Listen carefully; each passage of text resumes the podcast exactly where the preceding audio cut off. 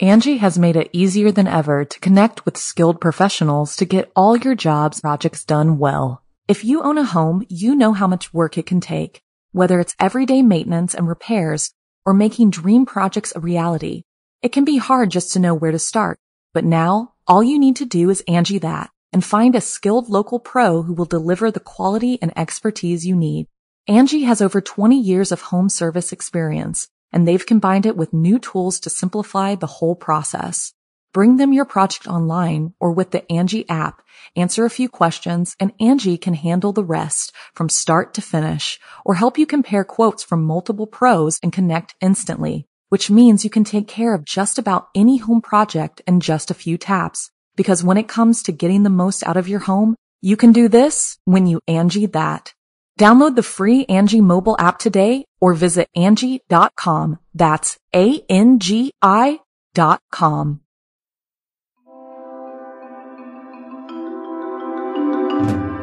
Hi, I'm Sarah Steele and I host a podcast called Let's Talk About Sects. I look at a different cult each episode, examining the group's leadership, beliefs, recruitment methods, member experiences, and any notable incidents during its existence. It's a monthly podcast with a heavily researched, deep dive storytelling style. That's Let's Talk About Sects, and the website is ltaspod.com for all your podcast provider links. Hope you'll have a listen. A heartbreaking tale I'm Jason Horton. I'm Rebecca Leib. And this is Ghost Town.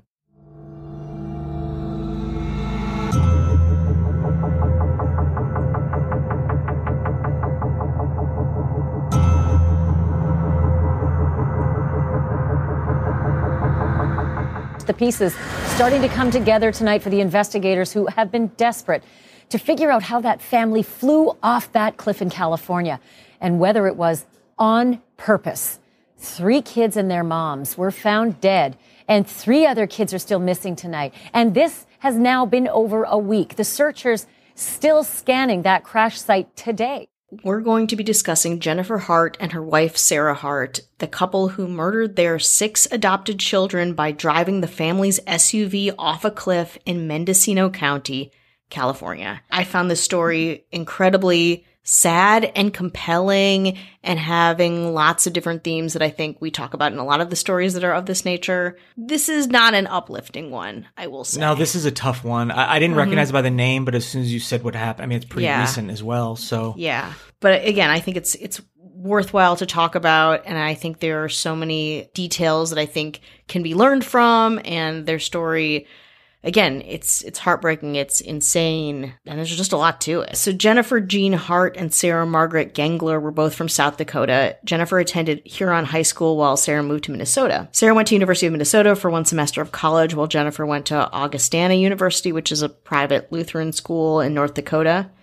On Facebook, Jennifer stated that the women were initially closeted and faced ostracism since they publicly outed themselves at their respective schools. This is the start of like a theme of this story too, with disclosure on Facebook versus the reality of their life, which is a theme of all of our lives, I think, which again, it, it like, it's resonant in that way. But they both transferred to Northern State University, majored both of them in elementary education with a focus on special ed. And this is where they started their relationship. So it went from friendship to romantic, which was, of course, intense. For years, Jennifer and Sarah told people they were friends or roommates until they eventually decided to come out as lesbians in this new school setting. When they did reveal their relationship, Jen later said that they lost friends and that, quote, the Midwestern mindset was relentlessly unforgiving and unaccepting. Jennifer didn't end up graduating from Northern State while Sarah did. In 2004, the couple moved to Alexandria, Minnesota, where Sarah Gengler officially changed her last name to match Jennifer's. Jen was recognized by people who knew her as more of the dominant person in the relationship. She was very outspoken. She had a big personality. She liked order. She was pretty type A. Sarah, on the other hand, was seen as more sensitive, more passive.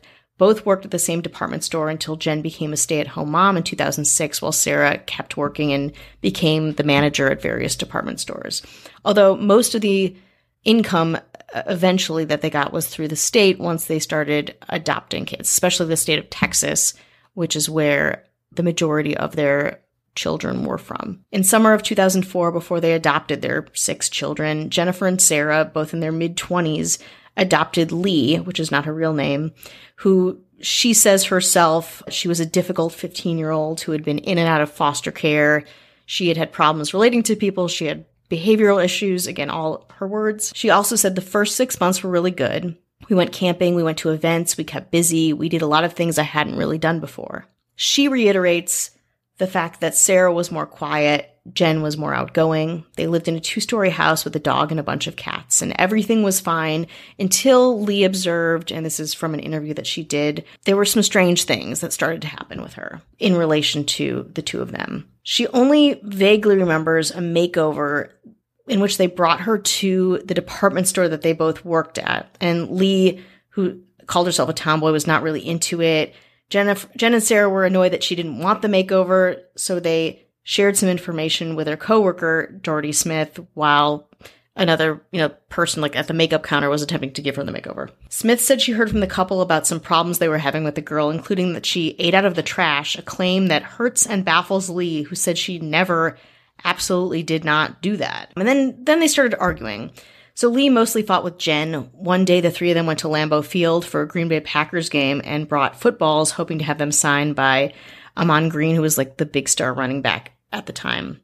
Jen was a huge, huge fan of Green, and when they approached him, Green signed Lee's football, and Jen freaked out and didn't talk to her for days. She thought that she was being a brat. She thought she was being, you know, trying to make a point to get it signed, even though really Lee was a teenager. And if you're a star, football player, you're going to probably sign like the kids' football and not the adults. So friction grew in the family, and Lee was planning on staying with the Harts until she was 18. And the family was also very open about adopting more kids after Lee, and Lee being the older child, prepping her to be a good older sister, to be a good influence. They were kind of making plans. The couple went to Texas for a week to meet the first set of two sets of siblings they would adopt.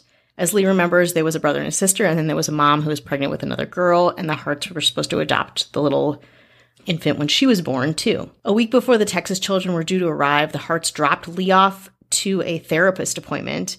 Sitting her down, the therapist broke the news that Jen and Sarah would not be coming back to get her. Lee was going to live with a new family starting immediately, which is so insane considering like it felt like the family who was already in the process of adopting more kids would kind of disregard the feelings and even if it wasn't working out and the process around socializing this older kid. The therapist reassured her that it wasn't her fault. They were just not a good fit. Another couple came to the therapy appointment, picked her up and brought her her home to their home. All her belongings were already there. Lee never even said goodbye to Jen and Sarah. She just automatically had a new home and new foster parents. And it was just like, that is that. End of discussion.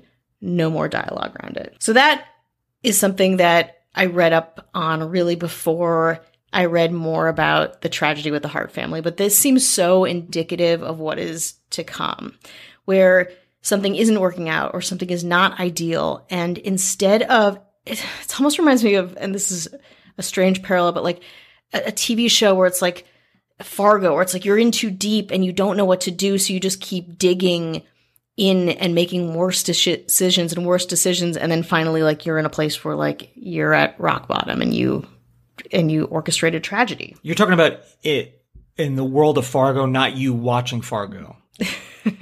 is it you like you've watched so much Fargo you can't stop watching it, or is it in the world of Fargo? In the world of Fargo, but I also could I'm good with this metaphor too. Yeah. Like how many like you get to the bottom of like a cheddar cheese popcorn bag and you just get another one. You don't decide to eat a carrot. You just keep going and then you add a bottle of wine to that and suddenly you're passed out in your own bed watching Fargo. Hmm.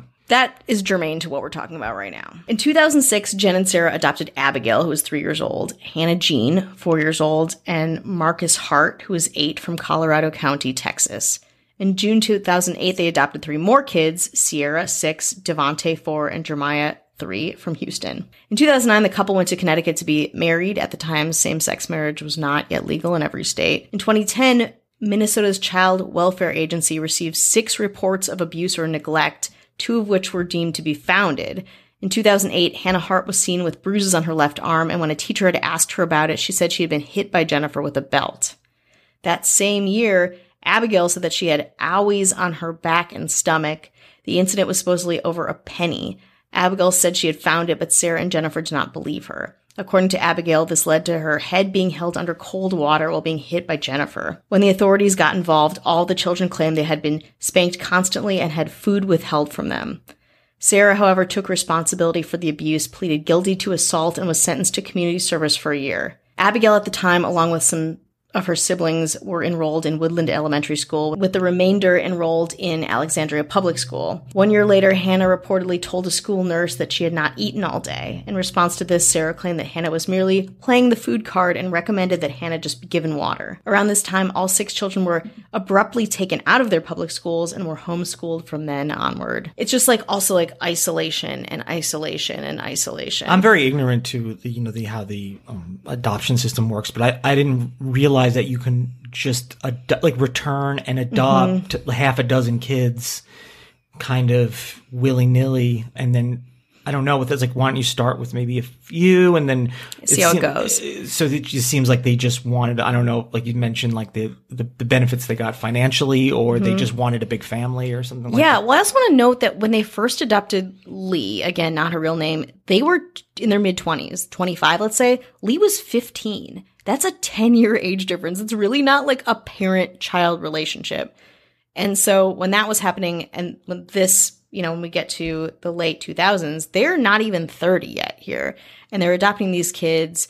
They're working the system. It's, They're, it's they're like growing up themselves. I, I Yeah. assume it's not like they're like, oh, we've tried to have kids for a while, and like now Yeah. we're in our forties. Let's And not to say you can be you can't be 25 and it or like you know or like I I don't think that is true but I think it's like yeah it just feels like they're going about this in a way that is really obviously cavalier already and But nobody's even- stopping that. Nobody's No, yeah. saying don't do this. Do you want six more? No, we'll start with si- like six essentially. Exactly. And I think it's something to do with them being in a different state of the kids that they're adopting.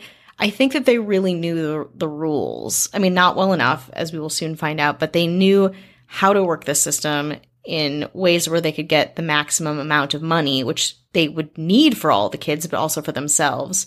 And only one of them was working, so they had limited income to begin with. Sarah Hart admitted to physically harming Abigail and was convicted of misdemeanor domestic assault. So she was charged with that in Minnesota, but then the family would move elsewhere. But before they do, let's take a little break. Though we love what we do, Jason and I don't just Google true crime and weird history all day. Sometimes we need a freaking break. That's when I close my computer and pick up my phone for a little Best Fiends. Have you heard of it? You should because it's gotten over 100 million global downloads. We're huge fans of it and you should be too. Best Fiends challenges your brain with fun puzzle levels, but it's not like this huge thing. It's casual. You can play one level or 17, whatever time allows for. There are enough stresses in our life right now. Don't let a game stress you out. Best Fiends is also a game anyone can play. Literally, it is for adults, but honestly, anyone can and enjoy themselves. Let me break it down. Best Fiends is an awesome mobile puzzle game and honestly different from anything I've ever played. It engages my brain, it's fun, and is whatever type of commitment you want. It's solo maintenance, you don't even need the internet.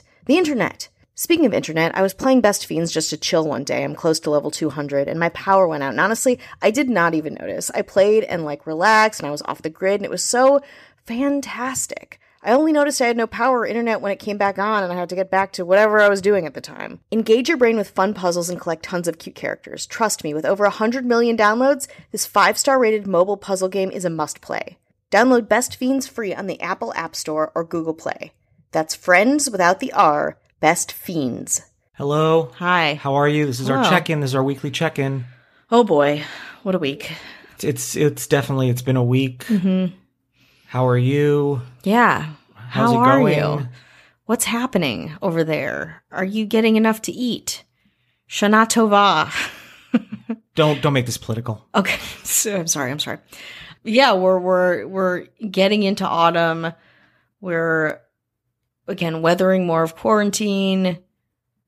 We are just dealing with it. At least I I will say that there's one just trying to keep things positive. We as Californians can finally uh, Los Angelinos, I, I guess, can finally go outside again. That was a real real big, big blow to my mental health in that we really couldn't go outside the past, I would say, week and a half, two weeks, because the air was so bad from all the fires. So at the very least, I can go outside and take a walk. We want to say hello to our political party, That's right. the members of it, Hello. All of our mayors, Ben Forsyth, Brendan Gaddis, Jeanette Link, Ashley Matson, and our esteemed governor, Chris Witt. Hello. Thank you for keeping it all together. We just put out another Thank you. episode for the people in the alderman leveling up. Hmm. Rebecca, Rebecca, we did Ghost Town versus I'll be gone in the dark. I'll Be Gone in the Dark. Yeah. Yeah. Too heavy for me. Powerful, very powerful. You almost heard me cry, Yeah. alderman and above. Because I was I was editing it and I was like, uh, I can't. It is a lot. It's a lot. Um, that's not a spoiler. That's, I mean, that's, you could say that to anything we're really going through this day and age, but It is a lot. Yeah. But hello to all our patrons. Thank you so much for supporting us. It is patreon.com slash ghosttownpod. Mm-hmm. Thank you. The book. The book, It's we must. almost here in a matter of days. It will be here. Abandoned Yeah. and historic Los Angeles, Neon and Beyond. It's available on Amazon, Barnes and Noble, a lot of great local bookstores, supporting Yeah. local bookstores. We're doing some events in some way that we're working out right now. That, Mm-hmm. absolutely. That's, that's gonna, we'll let you know, you know, if you, those can be viewed or, or how that's going to work. And Mm-hmm. we're tying it into a lot of Halloween. So it's not just reliant on the, the book. no, It's, you know, it's, part of a bigger picture. yeah, I try to, you know what I mean? It's like, it's like a, f- like a festival, you. It's a know, it's like a fire festival. It's a fire festival Yeah. of, of content. That's right. So Um, please so give us that out. thousands of dollars. So please check that out. Uh, you can find it at ghosttownpod.com slash book. And there's still some time to enter the giveaway. I just put up another YouTube video at youtube.com slash Jason Horton. Rebecca is in this one. Ooh, sorry, everybody. It's the one we did about the Roosevelt Hotel since it's Halloween. Very fun. I crafted a video around it, but there's a Very bunch of fun. episodes and I'll be putting them up every week. So please subscribe, give it a like, watch it if you want to. But Uh-huh. Did you include the part where she read me off the cuff? yes, Oh, somebody's boy. already commented on that. Mm, what did they say? I think they said, "Is this a is this a haunted This is a story or a therapy session?" Um, therapy session. Thank you very much. Yeah, thank you. I can't afford anything else. so that is available. Ghost Town Pod on TikTok has been blowing up. Mm-hmm. It's been going. You know, if you want to see some extra little filming locations, it's just really easy to watch. TikTok is still up and running. Definitely. And You don't get a lot of visuals when you're listening to us, which for the best, perhaps, but you will get more visuals on our TikTok, Jason's YouTube page, the, the- Instagram. The, Ghost Town YouTube has you know put up episodes on there if you just want to check those out and, and listen on there for whatever reason. for whatever reason. it's it, it's all there. It's all there waiting for you. Uh, I was on a, a pod, yeah, I've been doing a lot of podcasts talking about Rebecca. I was on one today, but Talking about me. we I said I was like, oh, did this is when we went to the Janis Joplin room? I was like, oh, did Rebecca see any ghosts? I was like, no, she started dating one though. But they're like not putting labels on it. yeah, so I don't know. like we're the- taking it really slow, and then he like didn't text me for three days, and it's like, "Hello, are you here? Yes. Are you on this plane?" and that was the origin of the word ghosting, invented by Oh, Rebecca. Hello, Modern term. remember me for this. Yes, queen. Yes, queen. That's right. Yeah, uh, Oh, okay, bitch.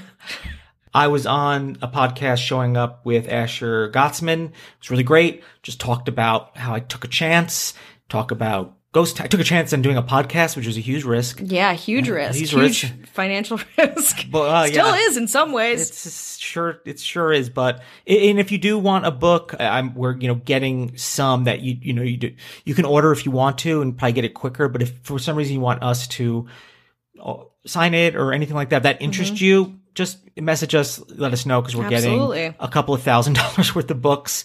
yes. So and we I- want them in the world. A nice negative bank account Mm-hmm. to to round things off. we work for you.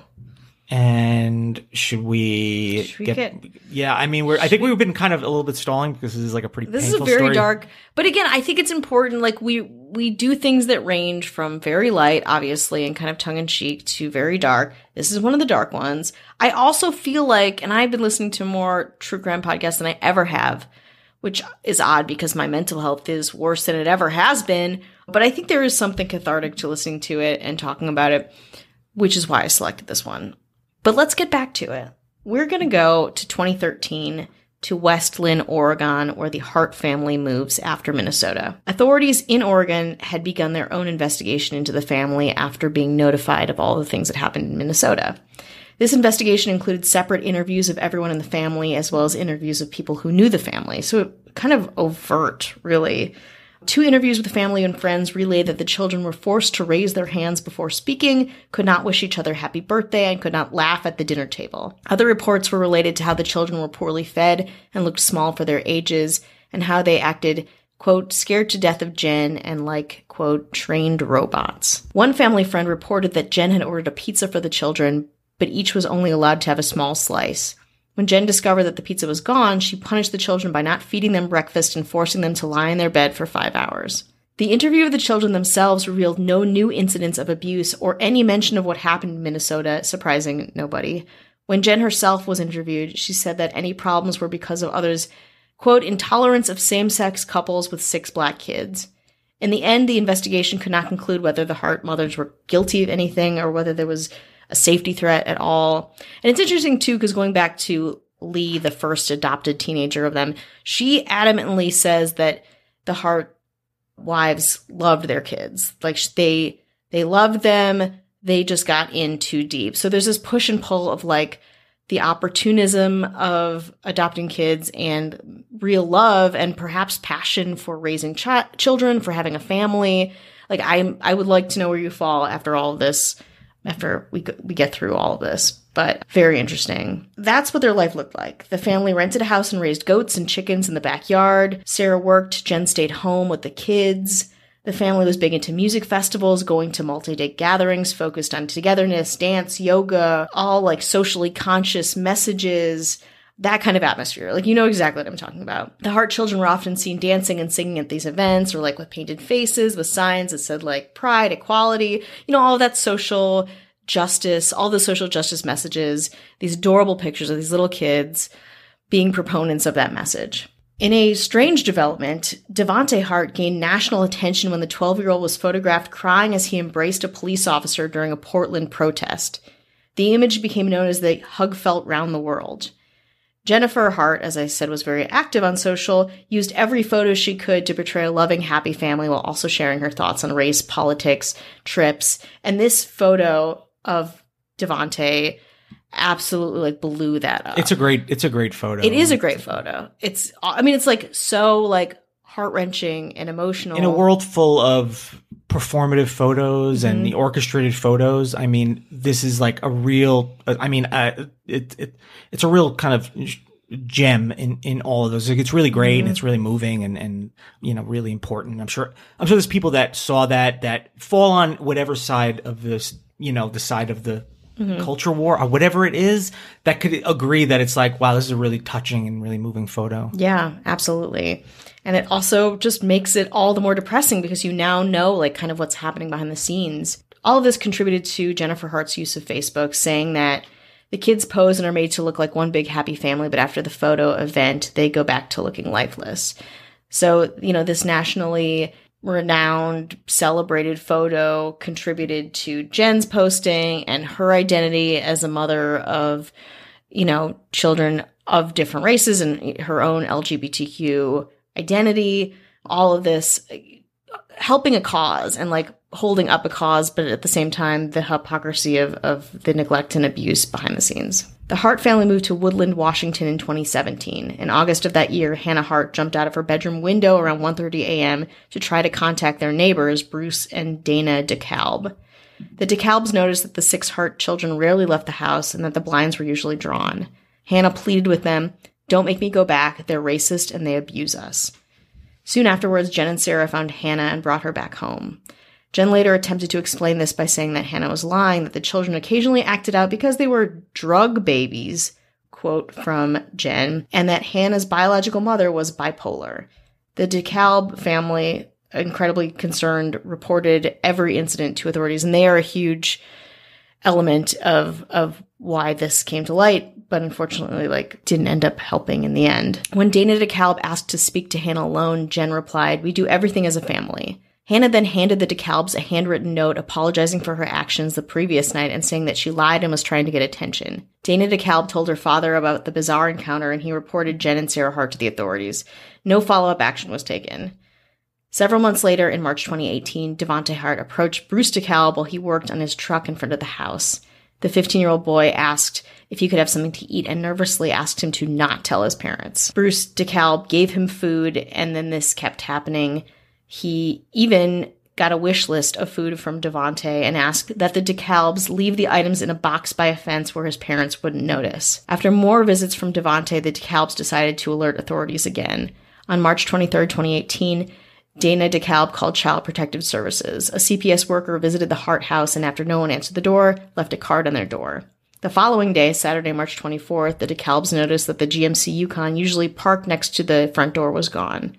Sarah Hart had texted her coworkers at 3 a.m. and told them that she was too sick to come into work. Child Protective Services also visited that day, but left because nobody was there. On March 25, 2018, Jennifer Hart was spotted at a Safeway grocery store in Fort Bragg, California, paying $20 for some groceries. On March 26, Sarah pulled off Highway 1 onto a gravel turnout and stopped the vehicle 70 feet from the cliffs.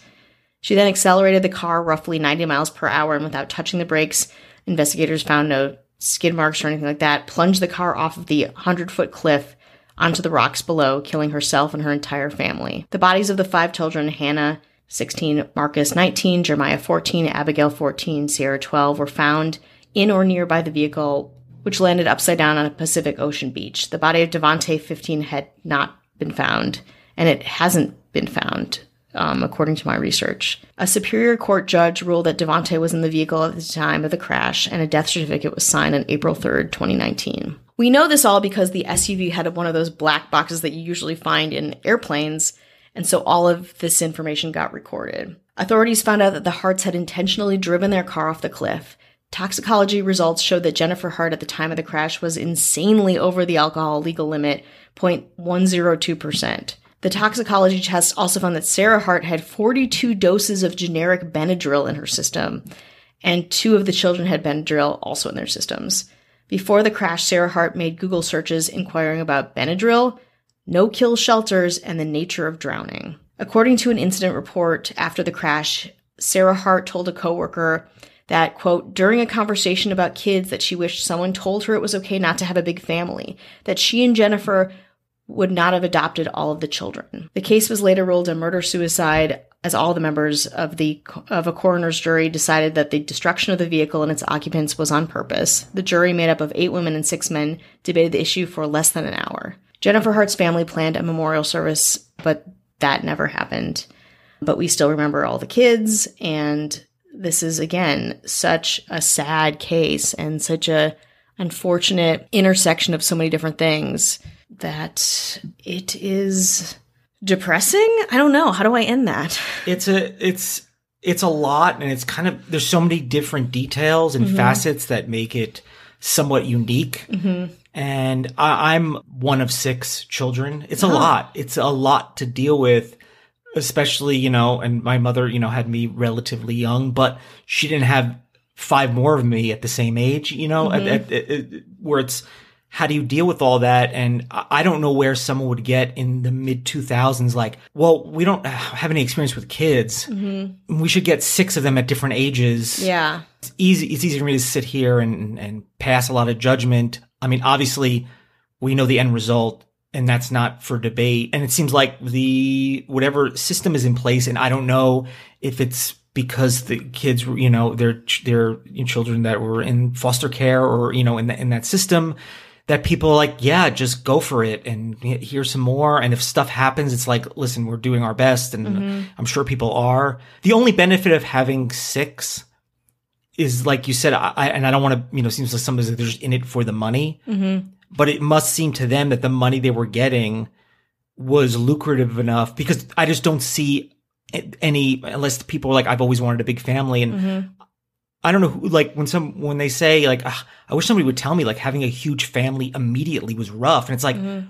who told you it wasn't? Yeah. Like in what world did you live in where you're like, I think this is pretty easy it's like one job is hard, six jobs is easy. Yeah. It doesn't make any, it doesn't no, make any. It, doesn't. It, it feels like the intersection of so many things of like wanting to belong, like the idea of having a big family, but, you know, being a, a lesbian couple and like not have being or being socialized to think that you're maybe couldn't have that, but then you can have that. But then maybe you're not equipped to have that, but the ball is already rolling and you're getting this money and all of this stuff culminates and you're in too deep. And what do you do?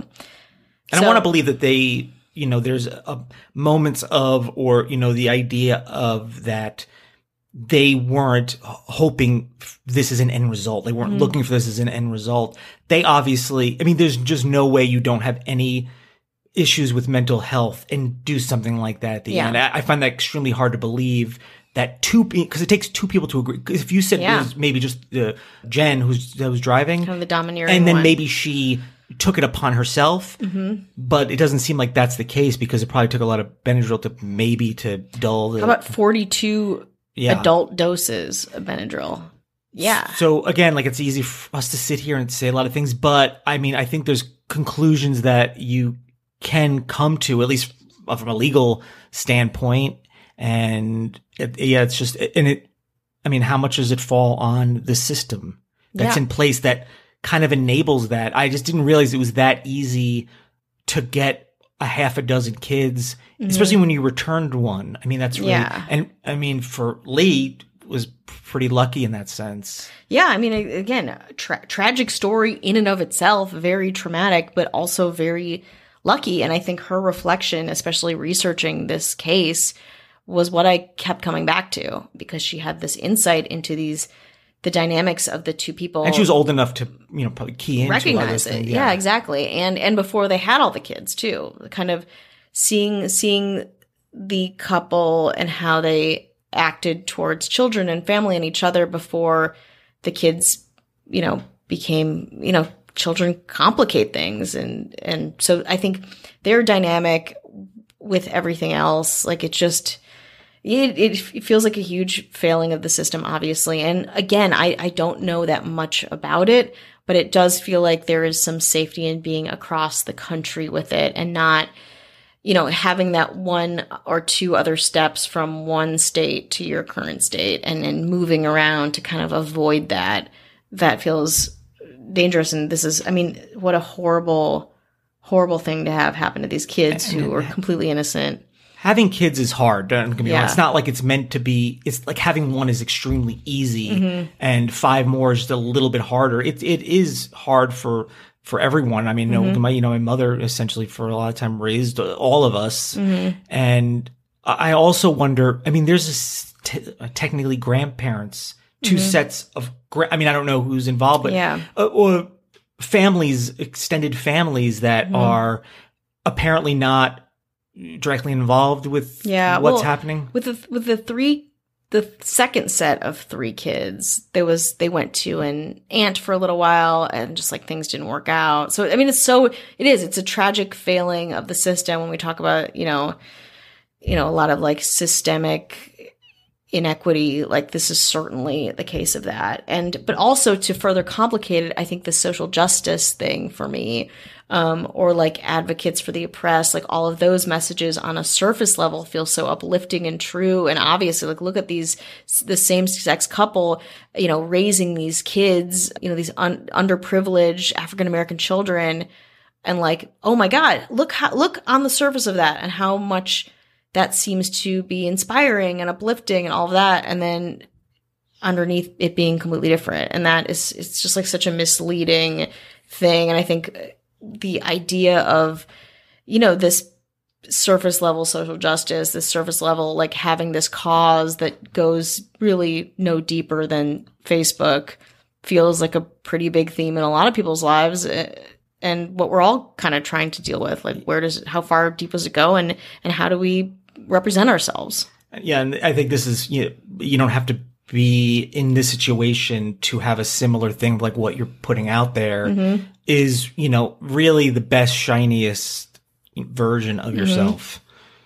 Yeah, and what's your spin on it? You know, like too again the idea of diversity and you know equality and peacefulness and getting along. This was the opposite of that, even though like all of their Facebook materials were like you know exactly what I'm talking about. Like it's kind of like when you open a brochure for like, you know, a camp or yeah, like and it's, it's all like everyone's having fun and throwing yeah, it's like frisbee around. yeah, exactly. Everyone's like a different color, and everyone's like doing fun activities, and everyone's having an amazing time. Like that's exactly what their social media was.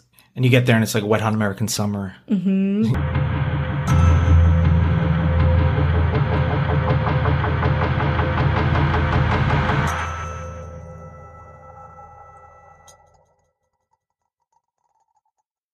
Angi has made it easier than ever to connect with skilled professionals to get all your jobs projects done well. If you own a home, you know how much work it can take, whether it's everyday maintenance and repairs or making dream projects a reality.